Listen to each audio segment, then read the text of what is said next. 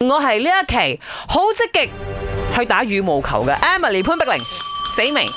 我係自己俾女都要租 cut 去練波嘅顏美欣，我係嗯，算係中規中矩嗰、個。傻啦肥仔羽球員，本來德榮就 好打得噶嘛。 誒嗰日咧，我聽到有啲 friend 講你同 Aaron Chow 好 似，係咩？係啊，Aaron 出嚟就多，啊多步，你就好啦，開始世界冠軍。係喎，啊哇！多謝。係個髮型似啦，成日批因為佢多。嘅呢個婚禮咧，我到時就會出席啦。哦啊！係然之後你同佢合照啊。嗯睇 下係咪真係咁黐線。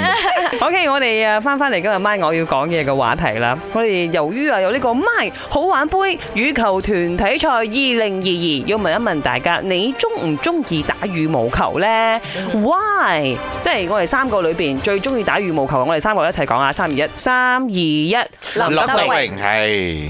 係嘛？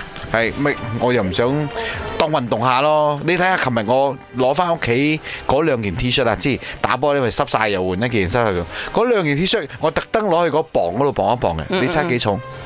即係嚟講加埋啲汗水，係加埋啲汗水，因為我攞個紙袋裝住咗嘅。嗯因為如果唔係放落個五公斤左 b a 右 d 啦 bag 咧，佢個你五公斤左右啊啦。 exactly 真係㗎？五點五公斤。哇！ 嗰兩件 T 恤有幾重哦？因為成包都係汗水嚟嘅，你除黐咗汗水線啊油咧，啱呢個係重點。阿欣，你中唔中意打？誒麻麻地啦，老老實實啦，因為細細個你喺屋企門口打下咁樣樣之後都冇碰過啦，哦所以都唔可以講係中意呢回事啦。我都係嘅，其實我甚至乎係完全唔識添。即係運動嚟講，我會選擇游水咯。係啊 係啊，咩運動可能我以前係跑下步啊、跳下塔巴達，但係羽毛球咧係團體賽嚟嘅，有時候咧又真係要做朋友玩啦，同埋我呢一期先學識個規矩添啊！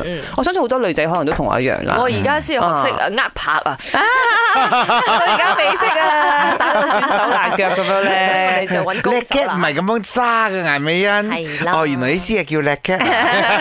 不過啊講真啦嚇，呢一期咧大家都學識咗如何去玩呢一項運動嘅。